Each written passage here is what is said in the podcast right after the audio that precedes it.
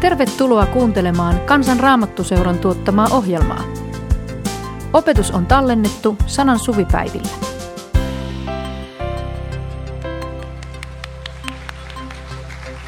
Huomenta tosiaan kaikille.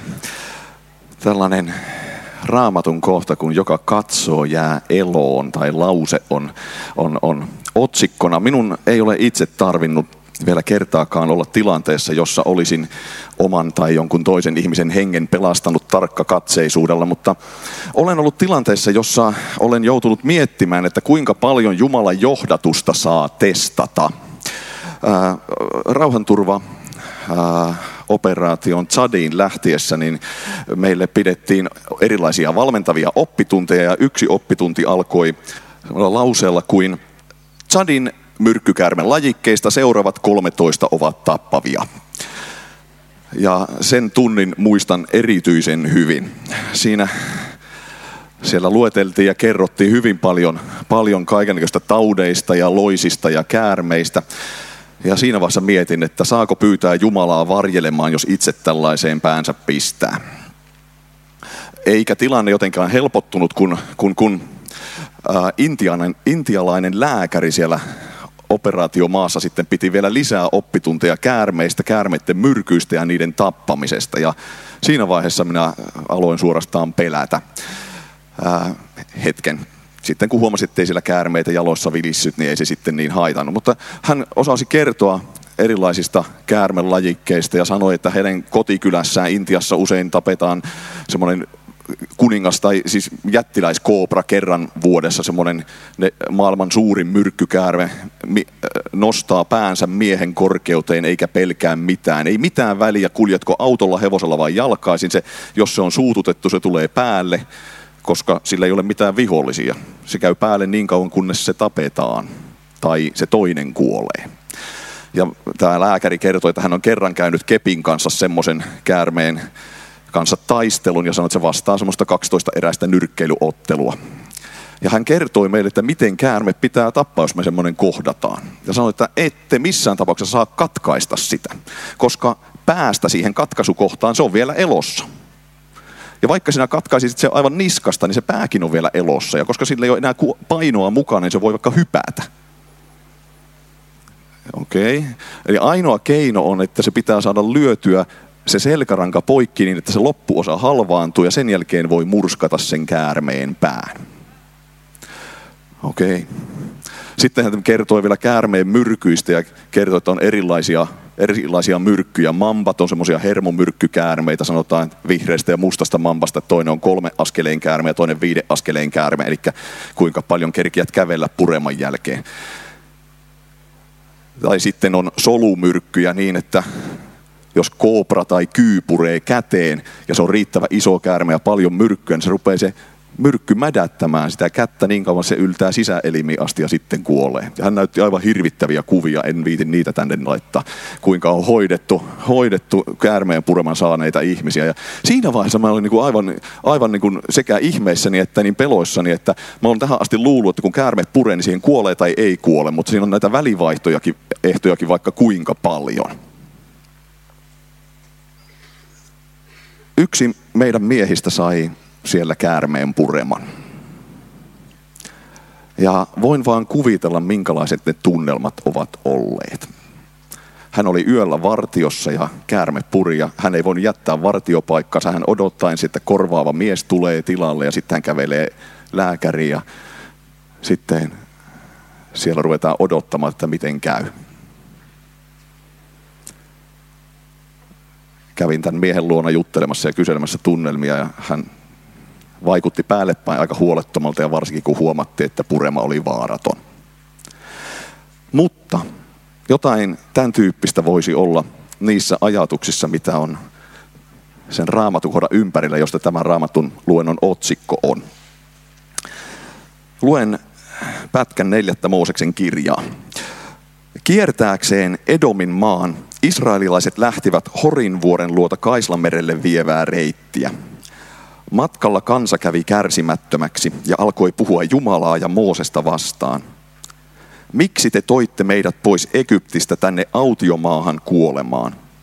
Täällä ei ole leipää eikä vettä, aina vain tätä samaa kurjaa ruokaa. Silloin Herra lähetti kansankimppuun myrkkykäärmeitä ja niiden puremiin kuoli suuri joukko israelilaisia. Kansa tuli Mooseksen luo sanomaan, me teimme synnin, kun puhuimme Herraa ja sinua vastaan. Rukoile Herraa, että hän ottaisi nämä käärmeet pois meitä ahdistamasta. Mooses rukoili kansan puolesta ja Herra sanoi Moosekselle, tee käärmeen kuva ja pane se tangon päähän. Jokainen pureman saanut, joka katsoo siihen, jää eloon. Mooses teki pronssista käärmeen ja pani sen tangon päähän. Kun ne, joita käärmeet olivat purreet, katsoivat pronssikäärmettä, he jäivät eloon.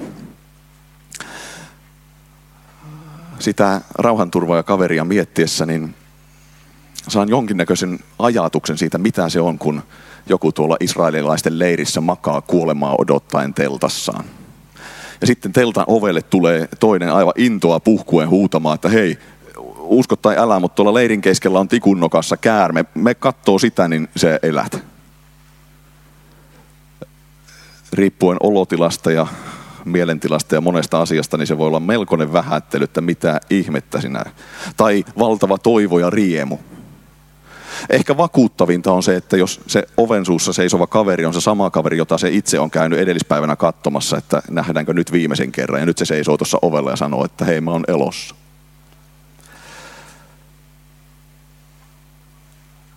Hyvä sanoma lähti kulkemaan eteenpäin. Me täällä teltassa, me ollaan teltassa myös, mutta harva meistä täällä makaa, mutta meillä jokaisella – virtaa käärmeen myrkkyä suonissa. Jo paratiisissa meitä puraistiin parantumattomasti. Käärme houkutteli ihmiset syntiin ja siinä vaiheessa paholainen sai syyn tai sai oikeuden ihmiseen. Jumala sanoi jo paratiisissa sellaisen säännön, että sinä päivänä, jona sinä siitä syöt, olet kuoleman oma.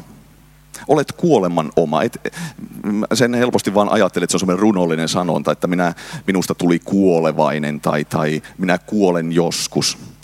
Olet kuoleman oma. Sinä kuulut kuolemalle.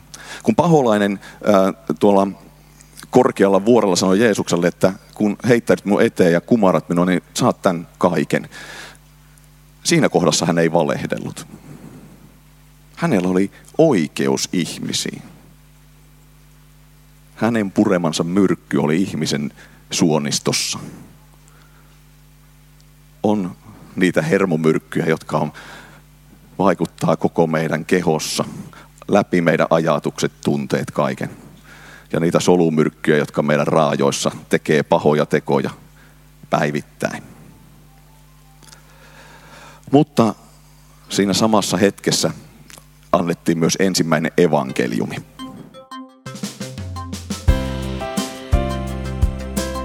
Anna ilon kuulua. Tue toimintaamme kansanraamattuseura.fi kautta lahjoita.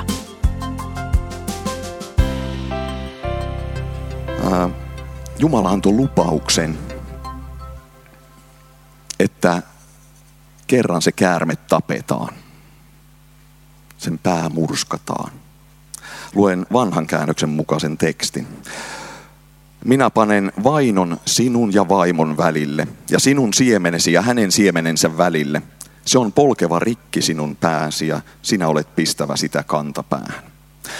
Adam ja Eeva sai mahtavan lupauksen ja voi kuvitella, mikä se toive on, kun he ovat nähneet paratiisin riemun ja karkot, tulleet karkotetuiksi sieltä ja sitten heille syntyy lapsi. Tämäkö se on, joka polkee rikki käärmeenpään? Me päästään takaisin sinne paratiisin ihanuuteen. Ja paljastuu, että se myrkky kulki perintönä.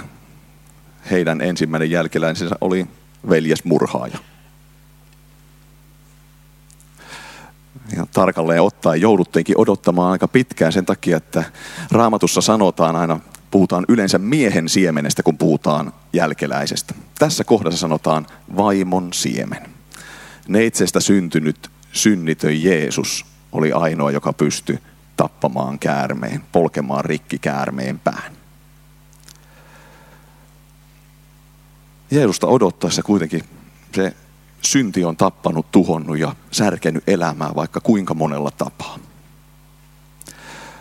Mutta Jeesuksessa lupaus toteutui. Mun mielestä raamatussa armollisin jae, tai minua kaikkein armollisimmin puhutellut jae on roomalaiskirjeen kolmannen luvun jae 23.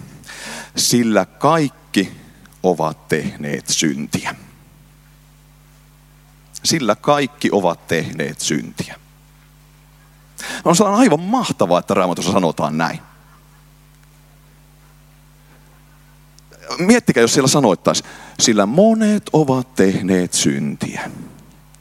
Sehän tarkoittaisi, että sinun kannattaisi kuulua niihin harvoihin, jotka eivät ole tehneet. Mutta kun Jumala tekee säännöt ja hän sanoo, sillä kaikki ovat tehneet syntiä, niin se tarkoittaa, että hänellä on silloin joku suunnitelma siitä, kun hän silti puhuu, puhuu taivaasta ja pelastuksesta, niin että syntiselläkin on mahdollisuus. Jumalan takataskusta löytyy vastamyrkky. Me siellä Chadissa niin yritettiin kuvata kaikkia näkemiämme käärmeitä ja viedään kuvat lääkintähenkilökunnalle, jotta he tietää, minkälaisia käärmeitä liikkuu. Koska jos koobra puree, niin on ihan turha antaa kyyn vastamyrkkyä. Tai mamba puree, niin ei sillä koobran vastamyrkyllä tee mitään. Jumalalla on oikea vastamyrkky. Hän tietää, mikä käärme meitä on purrut.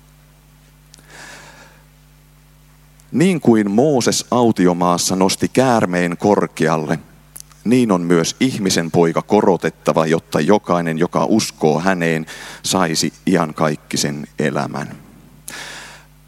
Pronssikäärme on monella tapaa evankeliumin ytimessä. Mooseksen kepinpäähän nostama käärme on kohta, jota Jeesus käytti juuri ennen kuin hän lausui rippikouluissakin opeteltavan pienoisevankeliumin. Jeesus vertasi itseään siihen käärmeeseen. Oikein hyvästä syystä. Tämä, mä en tiedä tarkkaan, miten käärmeiden vastamyrkyt toimii, mutta minä näin oletan, että eivät ne automaattisesti poista sitä myrkkyä sieltä elimistöstä. Vaan se idea on se, että se tekee sen ainakin siksi aikaa tehottomaksi ennen kuin elimistö sen sieltä poistaa. Ja tämä on totta myös meidän elämässä, kristillisessä elämässä sillä tavoin, että vaikka meille on annettu vastamyrkky, vaikka meille on annettu Jeesus Kristus, se ei tee meistä synnittömiä. Vaan meidän täytyy saada sitä vastamyrkkyä joka hetki. Meillä pitää olla semmoinen tippaletku suonessa koko ajan. Ja tässä on se katse, joka jättää meidät eloon. Meidän täytyy katsoa Kristusta. Hebrealaiskirjeessä sanotaan, juoskaamme sinnikkäästi loppuun se kilpailu, joka on edessämme. Katse suunnattuna Jeesukseen, uskomme perustaan, perustajaan ja täydelliseksi tekijään.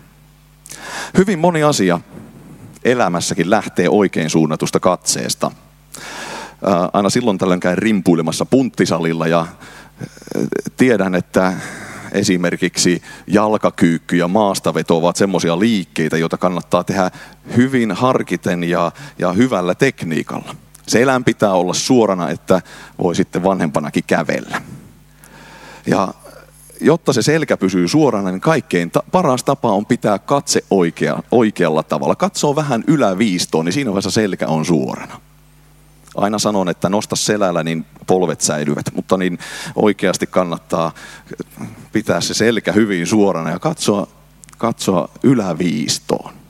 Tai palloilulajit, tämmöiset mailapelilajit, joita en juurikaan ole pelannut, mutta sen verran olen yrittänyt että huomaa, että minulla on siinä väärä tekniikka. Pitää katsoa koko ajan palloon. Ei sitä tyhjää kenttää, minne ajattelit tuonne nurkkaan keskittää pallon tai, tai vastustajan liikkeitä, vaan katso palloa katse pitää olla suunnattuna oikein. Siinä vaiheessa, kun katse irtoaa oikeasta paikasta, niin sen jälkeen tekniikka hajoaa, pahimmillaan hajoaa se selkä ja pikkusen pienempi paha on sitten, että tulee tappio.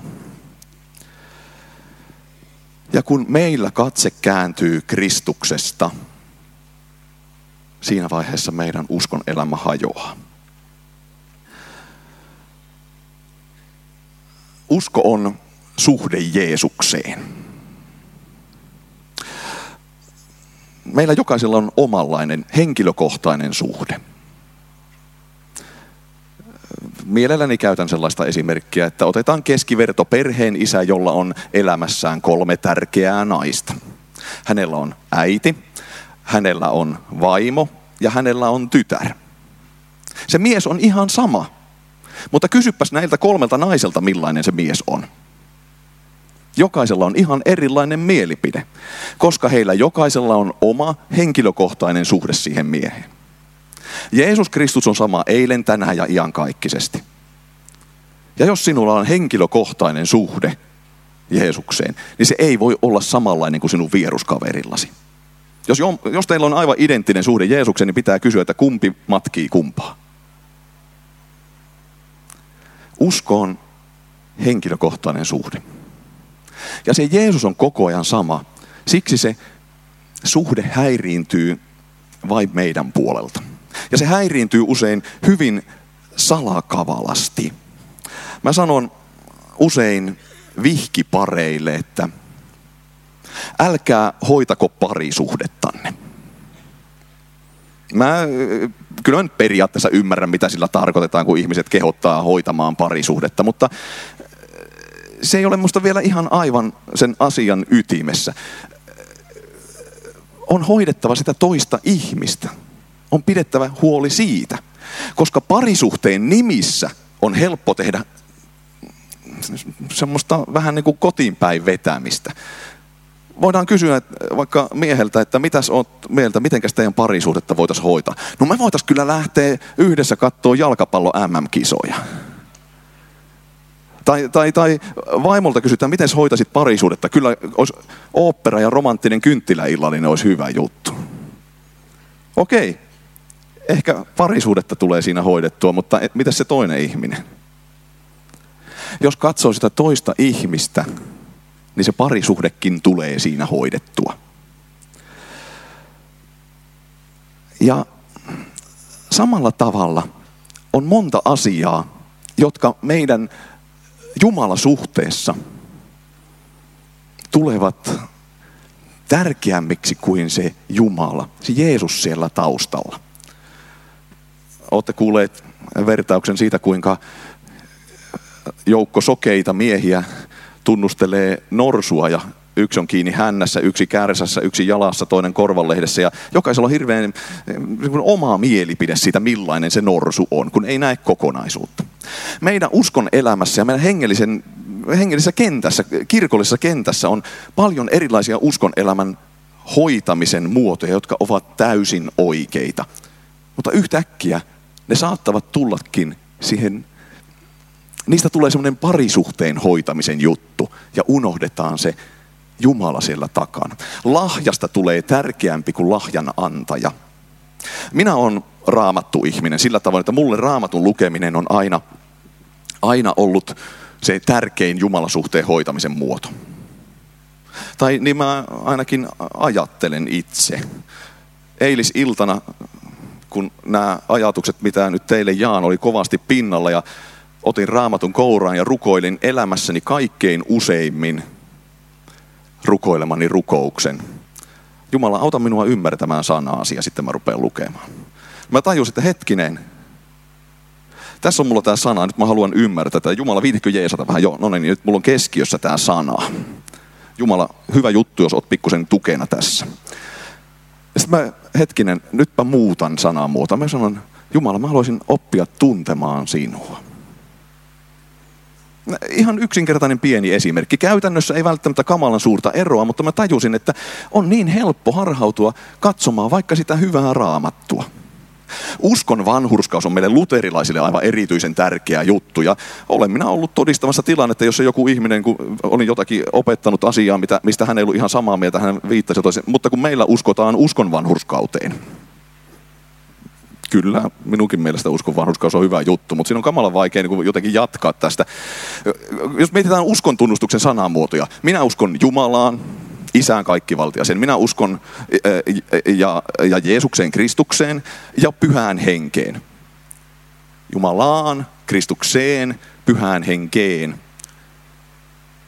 Mutta yhteisen seurakunnan, pyhäin yhteyden, syntien anteeksi antamisen. Ne ovat asioita, jotka me uskotaan, että ne ovat olemassa. Ne ovat seurausta. Meidän uskon kohde on se kolmiyhteinen Jumala. Uskon vanhuskaus on valtavan hieno työkalu oikeaan Jeesuksen ja Jumalan ymmärtämiseen. Mutta se ei ole meidän uskon kohde. Ei ole myöskään rukous tai ylistys, jotka ovat mahtavia Jumalan kanssa yhteydenpidon välineitä. Mutta joista voi pahimmillaan tulla semmoinen pakonomainen tapa. En ole tänä iltana muistanut rukoilla, niin nyt rukoilen ja nyt tuli hyvä mieli. Tai, tai jopa semmoinen narkoottinen tarve siitä, että nyt jos en ole riittävästi ylistänyt, niin jotenkin on semmoinen tyhjä olo. Ikään kuin Jumala olisi minut hylännyt, kun minä en ole tässä nyt riittävästi tätä minulle tärkeintä osa-aluetta harjoittanut. Tai rakkaus ja palvelu.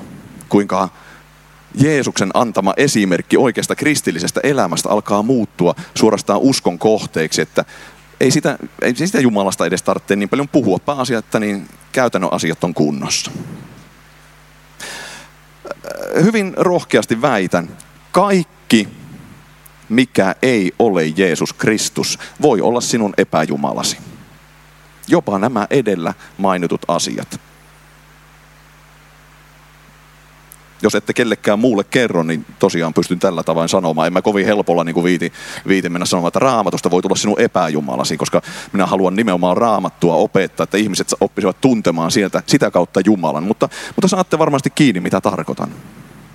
Minulle se raamattu voi nousta Jumalaa tärkeämmäksi.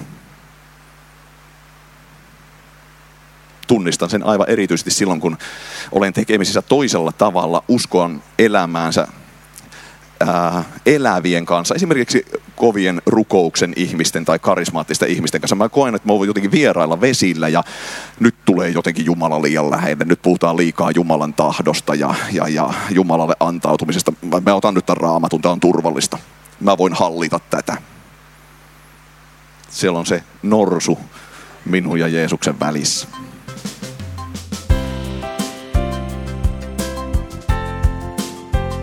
Anna ilon kuulua.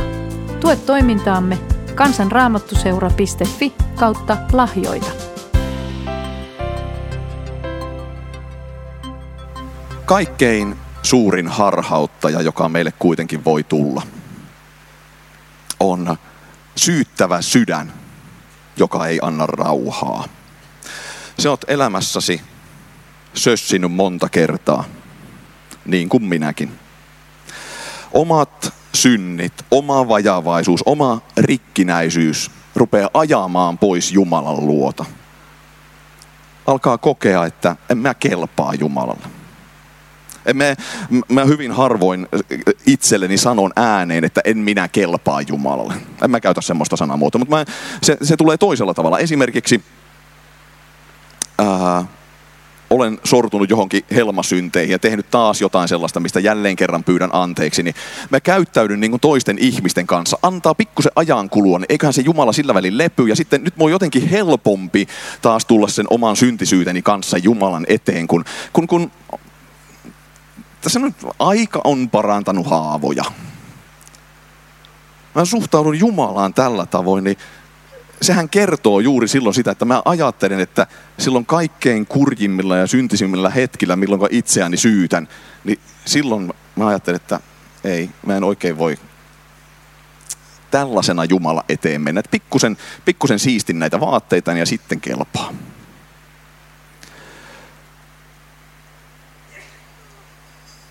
Jos sulle joku synti nousee mieleen, niin silloin sun täytyy noudattaa Simpsonin esimerkkiä. Mä, jollain tavalla Simpson on ollut mulle hyvin tärkeä hahmo aina, kun mä oon tietämättäni pitänyt ensimmäiset raamattuluentoni ala-asteen kakkosluokalla, kun opetin ikuisia kertomuksia luokalle, niin kun meidän piti pitää kirjaesitelmiä jostain, mitä oli lukenut, ja en mä oikein tajunnut, että se on raamattu. Mun koulukaveri tai sitä jotenkin aina hirveän nyrpeällä mielellä, kun mä taas toin uuden osan. Mutta kolmososan kohdalla hän oli silmät kirkkaina, kun oli Simpson vuorossa ja me oltiin tosi, tosi innossamme, kun siellä oli vähän semmoinen sarjakuvien supersankari. Nyt mä katselen Simpsonia pikkusen eri näkökulmasta, se on edelleen suosikkihahmo. Aivan älytön koheltaja raamatun jollain tavalla itse, rehellisesti itsekkäimpiä tyyppejä. Hän käyttää voimiaan hyväksi, tekee mitä huvittaa. Hän sekoilee naisten kanssa, milloin on irtosuhteita ja milloin on kiellettyjä avioliittoja vääräuskoisten heimojen kanssa. Ja,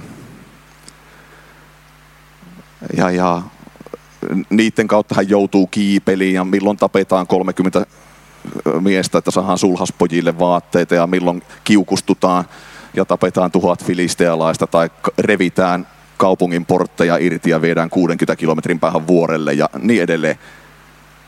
Ja kaiken huippuna hän sitten vielä lopulta uhittelee niin paljon, että hän ajattelee, että hänen henkilökohtainen uskoutumisensa, nasiiri, nasiiriutensa, hän itse ei sitä lupausta tietysti tehnyt, kun se määrättiin hänelle jo ennen kuin hän syntyikään hän jopa tupeksi sen. Hän tiesi, että Delila oli jo häntä kolme kertaa huijannut ja silti hän kertoi, että kun nämä pitkä tukka leikataan, niin silloin minun nasiirilupaus on mitätön ja voimani menetän. Hän jopa sen pystyi kauppaamaan pois. Ja tämä on ihminen, josta hebrealaiskirjassa sanotaan, että tämä on uskon esikuva.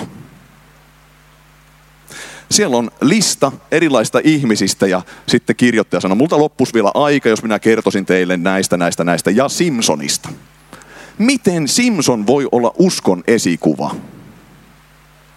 No sillä tavoin. Hän ei kertaakaan katsonut sitä, että onpas tehnyt tyhmästi.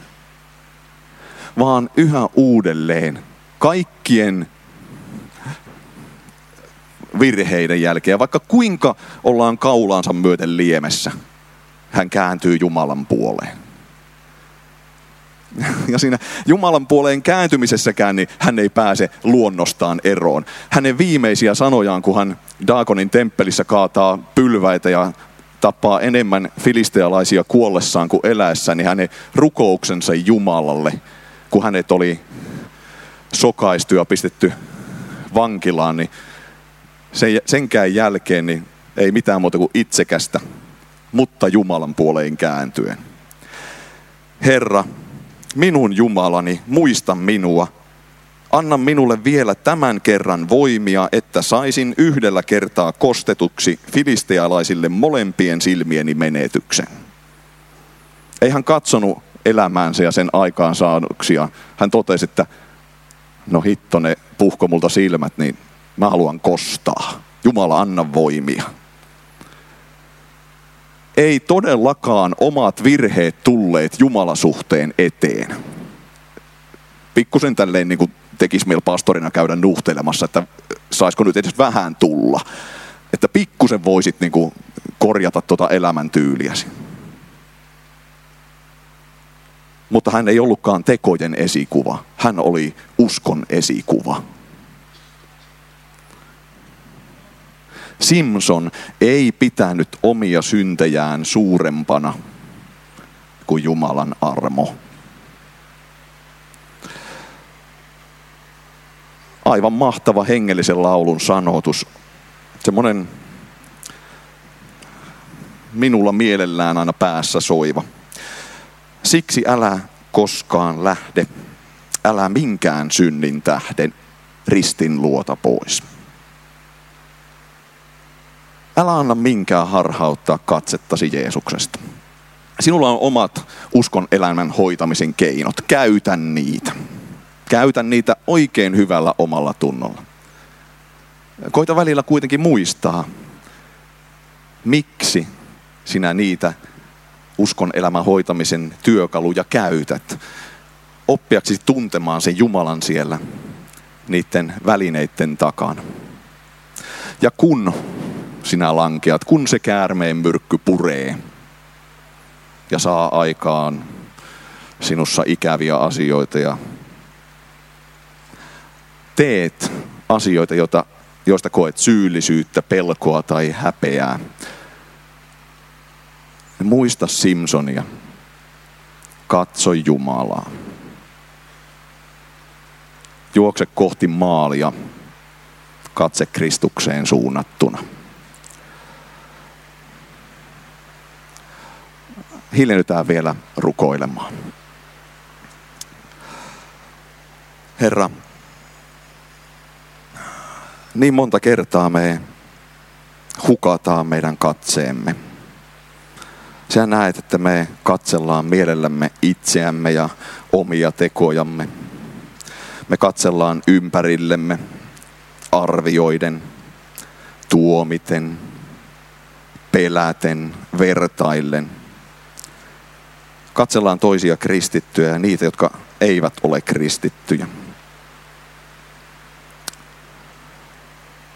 Herra, sä näet, että me monet hengelliset asiat koetaan velvollisuuksina tai joskus jopa taakkoina.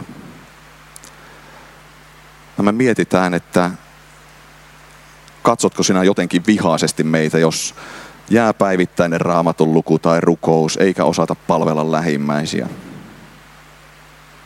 Sä näet, että niin moni asia tulee meidän väliin. Kiitetään siitä, että sinä oot meidät kalliisti lunastanut ja sinä et meitä koskaan jätä. Auta meitä katsomaan sinua. Erityisesti silloin, kun me langetaan, eikä me pidetä itseämme sinun arvosina.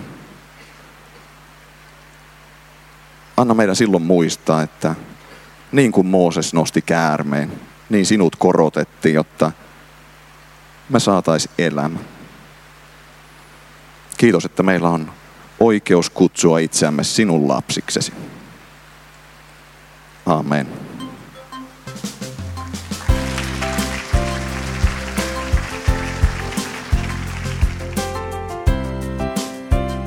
Kiitos, että kuuntelit.